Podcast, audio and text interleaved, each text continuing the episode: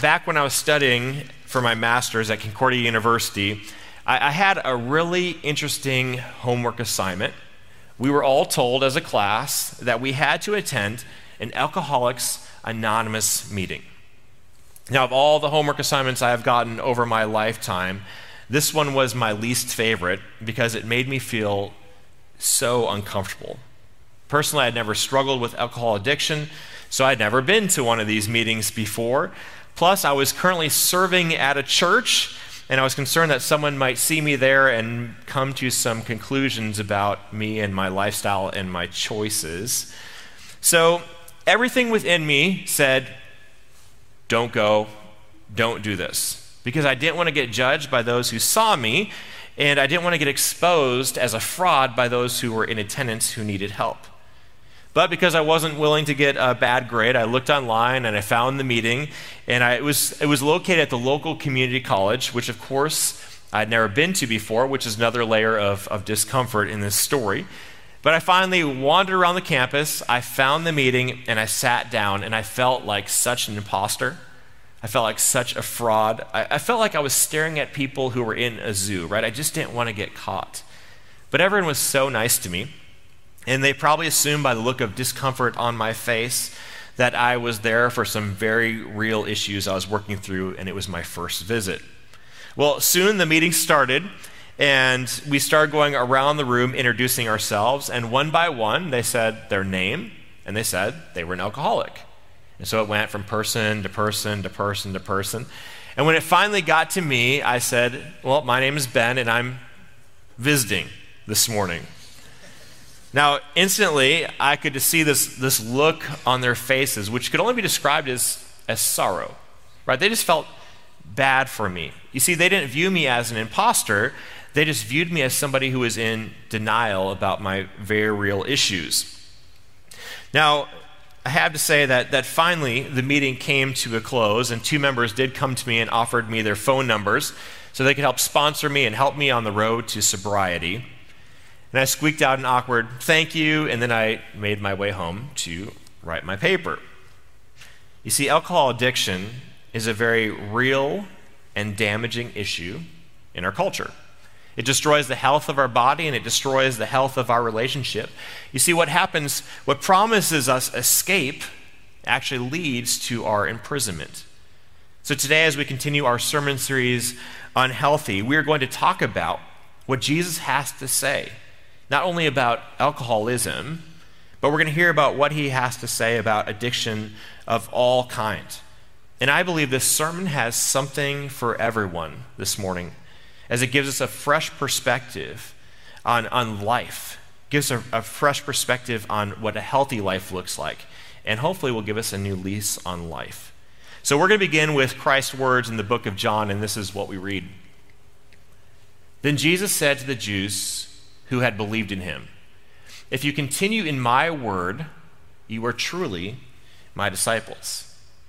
So, what we're stepping into here is a moment where just before these words are said, Jesus has just given extreme clarity to what his message, that what the, the, the kingdom of God is here, truly means. And as he does this, he leaves no room for doubt with this group of Jews by saying that he is the Messiah, he is God in the flesh, he is the Son of God. He is the King. This is what he means when he says, the kingdom of God is here. He means the King is standing right in front of you. Now, if you've been around church for a while, their response is probably pretty predictable. In fact, if you've lived much of life, the response is very predictable. They say, No, you aren't. And so he tells them again in a different way. And they respond, No, you aren't. And so he tells them again in a different way. And they say, No, you aren't. And so he finally gives them undeniable proof. He does this by making a prediction. And this is not a fortune cookie prediction or a horoscope prediction, something like good things are on the horizon. He gives them something very specific. He says, You, the Jews, will kill me by lifting me up. Now, of course, what he's talking about here is he's talking about the cross. Now, just imagine this group of people who have rejected Christ in this moment reflecting on this conversation as they saw Jesus hanging on the cross.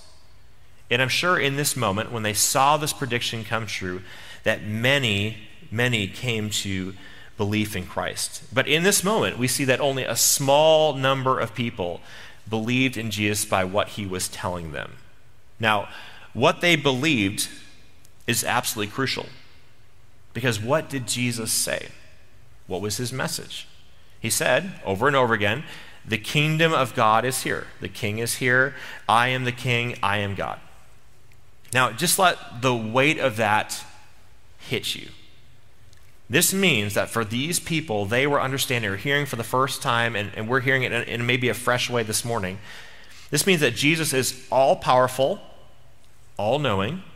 He created the world, he knows everything about you, he knows everything about absolutely everything. And if you let that truth sink in, it should truly transform everything about your life. Because this means that every word spoken by Jesus and given to us in Scripture is eternal truth that is eternally perfect and eternally relevant. And, and this is why this part in this Scripture is so shocking. Because what does he say? He says, If you continue in my word. Now, how can you be confronted with the truth about who Christ is and the power of his words and not have it transform every area of your life and every season of your life? The answer is addiction. As much as Jesus wants to pull you to his, his healthy way, the world is trying to pull you in the exact opposite direction to its unhealthy way. And here is the major problem. Oftentimes, we start pulling with the world against Jesus and end up in a very unhealthy place. But Jesus, of course, has a healthier way. This is what he says and you will know the truth, and the truth will make you free. So, what is Christ's solution to this addictive, unhealthy world? The answer is truth. But not just any truth, not what we think is true or want to be true or what is convenient to us if it is true or what is true at the time. The truth that sets us free is that there is a never changing God, and that God is Jesus. Which means his words and truth recorded in the Bible never change because they never need to change. We are, giving a, we are given a North Star as a compass for our life by the one who created life.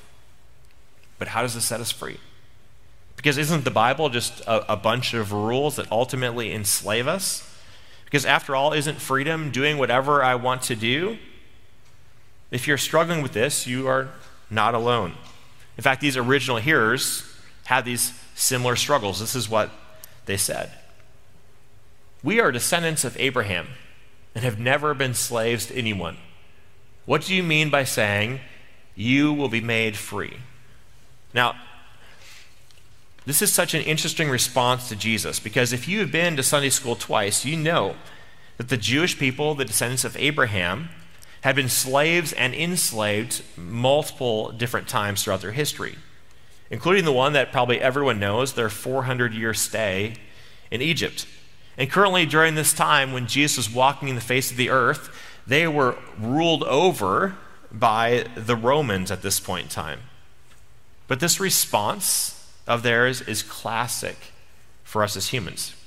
Because if you've ever been around a person who has been addicted to something and you care for them enough to have a conversation about their addiction, what was their response? They said, Oh, I'm, I'm not addicted. I'm in complete control. I choose when to use and not to use. I don't drink that much. It's only a way to reduce stress. And the list goes on and on and on, all tailored to their unique addiction. Maybe for you, not only have you heard people say this to you, but you have said these words yourself to justify your actions when someone confronted you in a spirit of love. And the reason you said these words or heard these words is because addicts live in denial. They believe they are not enslaved to anything. In fact, they often believe these addictions are bringing them freedom. So Jesus responds to them and to us about the spirit of denial. He says, Very truly, I tell you, everyone who commits sin is a slave to sin. So, what keeps people trapped in their addictions? What keeps us trapped in our addictions? The answer is denial.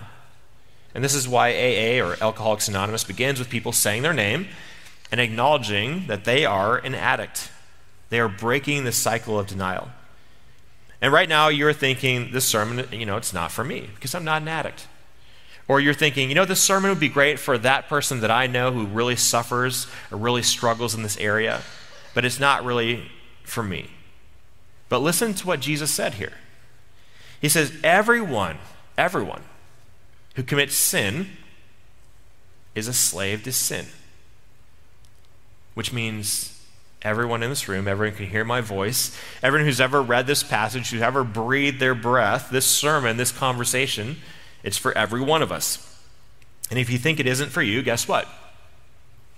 You are in denial, which means we need to have an intervention. So here is your intervention.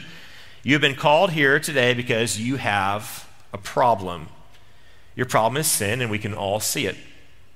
You might not realize it, but your sin is destroying your life, your marriage, your relationships.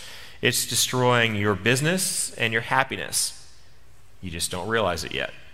We can all see it, but you cannot. You think you are in control, but that is just what sin is letting you think.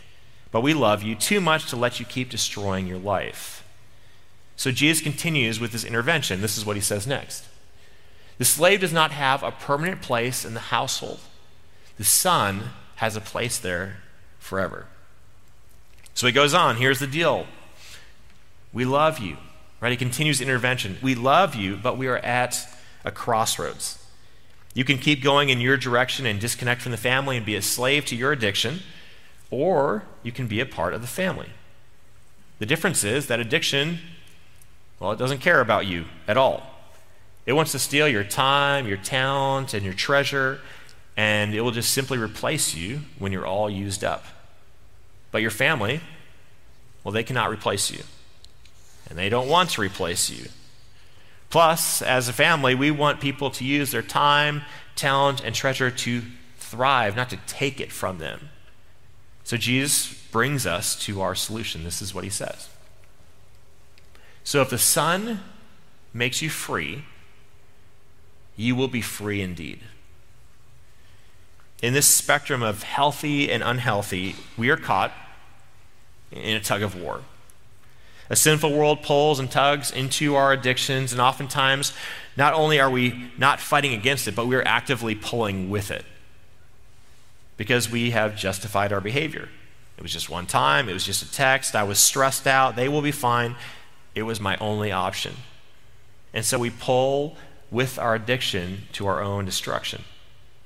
But notice the solution. It's not that we get on the other side of the rope and pull back or pull as hard as we can to get free. And the reason that we don't do this, even though it seems to make sense, is that, that this is not what sets us free. It is the Son who sets us free, it is Jesus. We can simply let go of the rope, and Jesus is going to win.